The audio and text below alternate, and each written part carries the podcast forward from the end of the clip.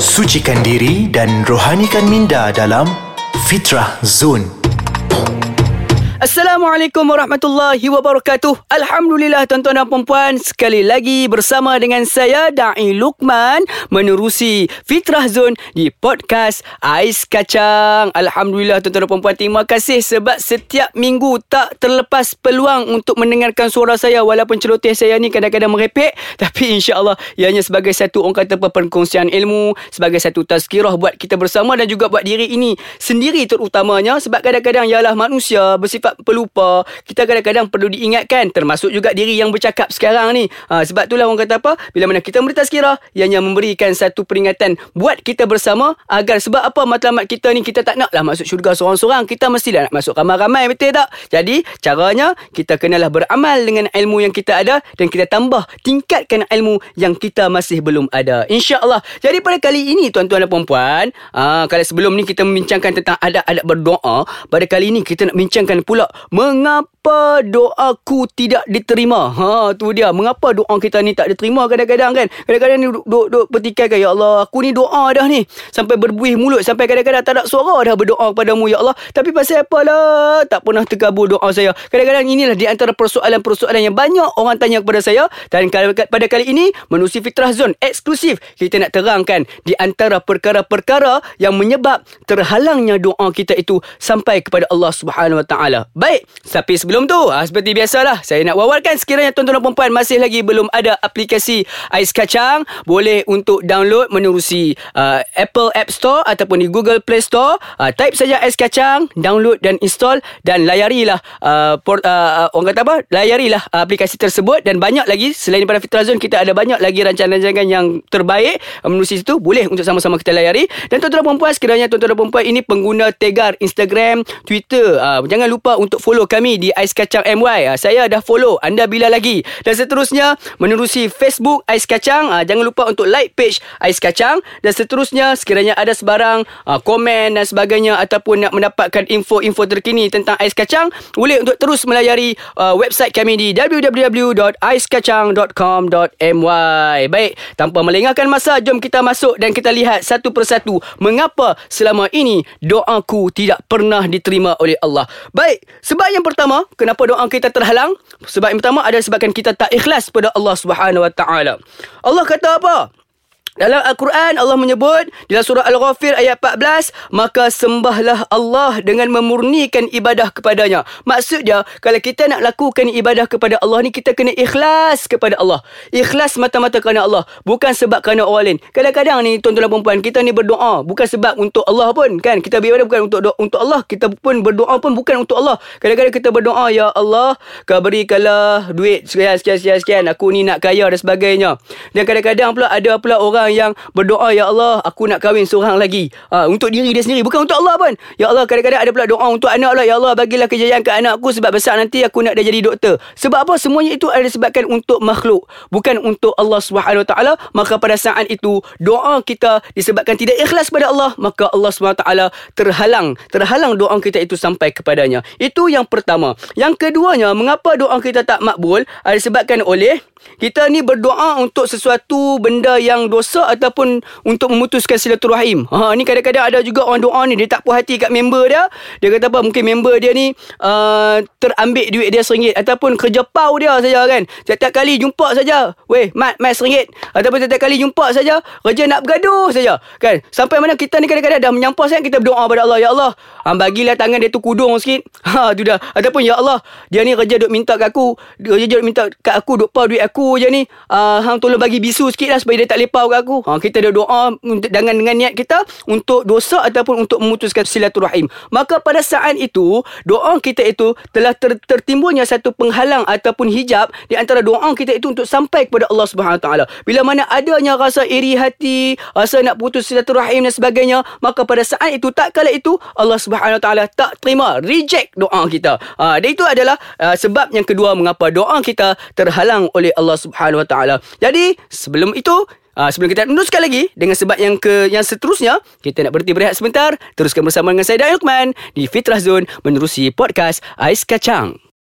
Alhamdulillah kembali bertemu dengan saya Dain Lukman menerusi Fitrah Zone di podcast Ais Kacang. Baik tuan-tuan dan puan-puan sidang pendengar sekalian, kita pada kali ini membincangkan tentang di antara penyebab-penyebab mengapa doa kita terhalang daripada diterima oleh Allah Subhanahu Wa Taala. Sebelum mana kita berhenti berehat sebentar tadi, telah pun kita menyebut dua penyebab utama. Yang pertama sekali ada sebabkan oleh kita tidak ikhlas dalam berdoa kepada Allah Subhanahu Wa Taala. Kita melakukan untuk makhluk dan sebagainya. Dan yang keduanya penyebab yang keduanya ada sebabkan oleh kita mendoakan sesuatu untuk perkara yang haram ataupun mendoakan sesuatu untuk memutuskan silaturahim. Maka bila mana telah berlakunya dua perkara ini, maka Allah menghalang doa kita, Allah tidak mengkabulkan doa kita. Baik, itu dua penyebab yang pertama. Kita teruskan lagi dengan penyebab yang ketiga, mengapa Allah Subhanahu taala tak terima doa kita. Sebab yang ketiga disebabkan oleh kita um, mendapat rezeki daripada sumber yang haram. Ah, ya tuan-tuan dan puan-puan kadang-kadang ni kita ni dia lah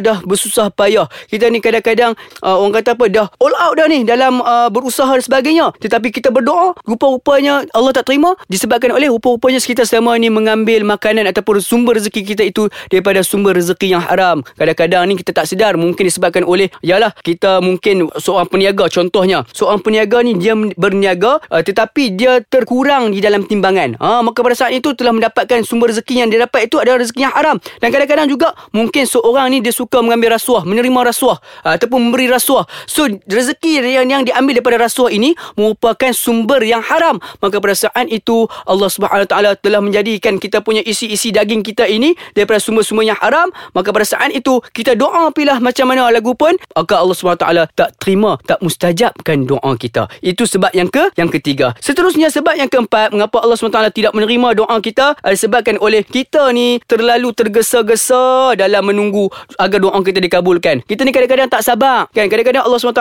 ni saja hold dulu doa kita tu. Sebab Allah nak bagi kita ni time yang tepat. Contohnya apa? Okey, contohnya dalam situasi orang yang bekerja sendiri ni contohnya ataupun dia ni buka uh, seorang event management dan sebagainya. Dia ni dah mendapat ataupun dia dah melakukan satu event tetapi tiba-tiba kadang-kadang uh, pihak penganjur tu tak bayar lagi. Uh, tak bayar lagi disebabkan dia menganjurkan uh, disebabkan dia melakukan event tersebut. Maka pada saat itu dia doa pada Allah. Dia duk minta ya Allah tiap-tiap hari dia doa ya Allah bagilah masuk, bagilah masuk, bagilah masuk. Tapi Allah tetap tak bagi, tak tak, tak masukkan. Sebab apa? Sebab dia terlalu tergesa-gesa di dalam memohon ataupun meminta Allah kabulkan doa dia. Pada saat itu kita kadang-kadang dalam situasi ni kita kena bertenang. Kita kena yakin kepada Allah Subhanahu taala bahawa Allah akan bagi rezeki tersebut dalam masa yang paling terbaik. Ah contoh contohnya macam saya lah. Ah baru-baru ni ada satu program saya buat di mana payment ni di hold sampai 8 bulan. Contohnya saya ambil contoh 8 bulan ni berlaku pada diri saya sendiri. 8 bulan tiap-tiap hari berdoa. Tapi pada saat tu baru saya saya tersedar bila mana kita berdoa sebab kita nakkan sesuatu, ah bila mana kita nakkan sesuatu bukan kerana Allah tak ikhlas kerana Allah, maka Allah akan hijabkan doa kita. Allah tak akan terima doa kita. Maka pada saat itu saya pun mula refleksikan diri saya. Saya pun mula rasa tak boleh macam ni. So kita bersabar. Rupa-rupanya bila mana nak dekat dengan raya, tiba-tiba Allah Subhanahu taala masukkan duit tu dia sekelepuk. Ah Allah bagi masuk langsam terus duit saya.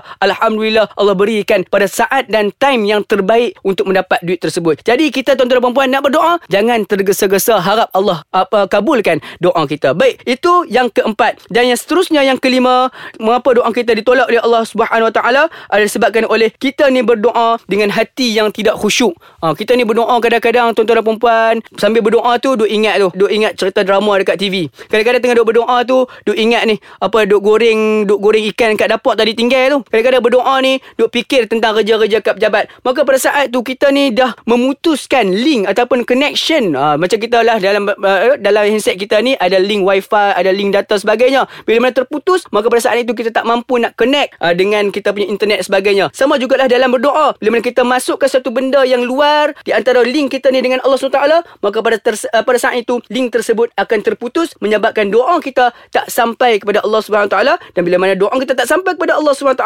maka bagaimanalah Allah nak kabulkan doa kita. Jadi, kita kena khusyuk sewaktu mana berdoa. Baiklah, dan sebagai penutup yang, yang terakhir sekali mengapa doa kita ni tak diterima oleh Allah SWT disebabkan oleh kadang-kadang kita tak sedar rupa-rupanya kita ni banyak dosa dengan Allah Subhanahu Wa Taala. Jadi pastikan sebelum mana kita nak berdoa kepada Allah, kita istighfar terlebih dahulu. Kita pohon ya Allah, keampunilah dosa-dosaku. Sebab apa? Kadang-kadang dosa-dosa ini akan menyebabkan wujudnya satu gap di antara kita dengan Allah Subhanahu Wa Taala. Disebabkan oleh dosa-dosa kita ini menyebabkan doa yang kita doa dan kita pohon kepada Allah Subhanahu Wa Taala tidak diterima oleh Allah Subhanahu Wa Taala. Jadi istighfar, banyakkan istighfar sebelum kita kita berdoa, mudah-mudahan Allah ampunkan dulu dosa-dosa kita dan pada saat itu bila kita berdoa pada Allah akan tiba kepada Allah dan pada saat itu Allah akan kabulkan doa kita. Mudah-mudahan dengan sedikit pencerahan kita pada kali ini akan menjadikan kita ini lebih berhati-hati di dalam berdoa dan kita akan menjadi seorang hamba yang lebih beriman dan yakin bahawa Allah SWT akan kabulkan doa-doa kita. Mudah-mudahan yang memberikan satu kebaikan buat kita semua. InsyaAllah bertemu lagi dengan saya dan Luqman di lain episod Menerusi Fitrah Zone di podcast Ais Kacang.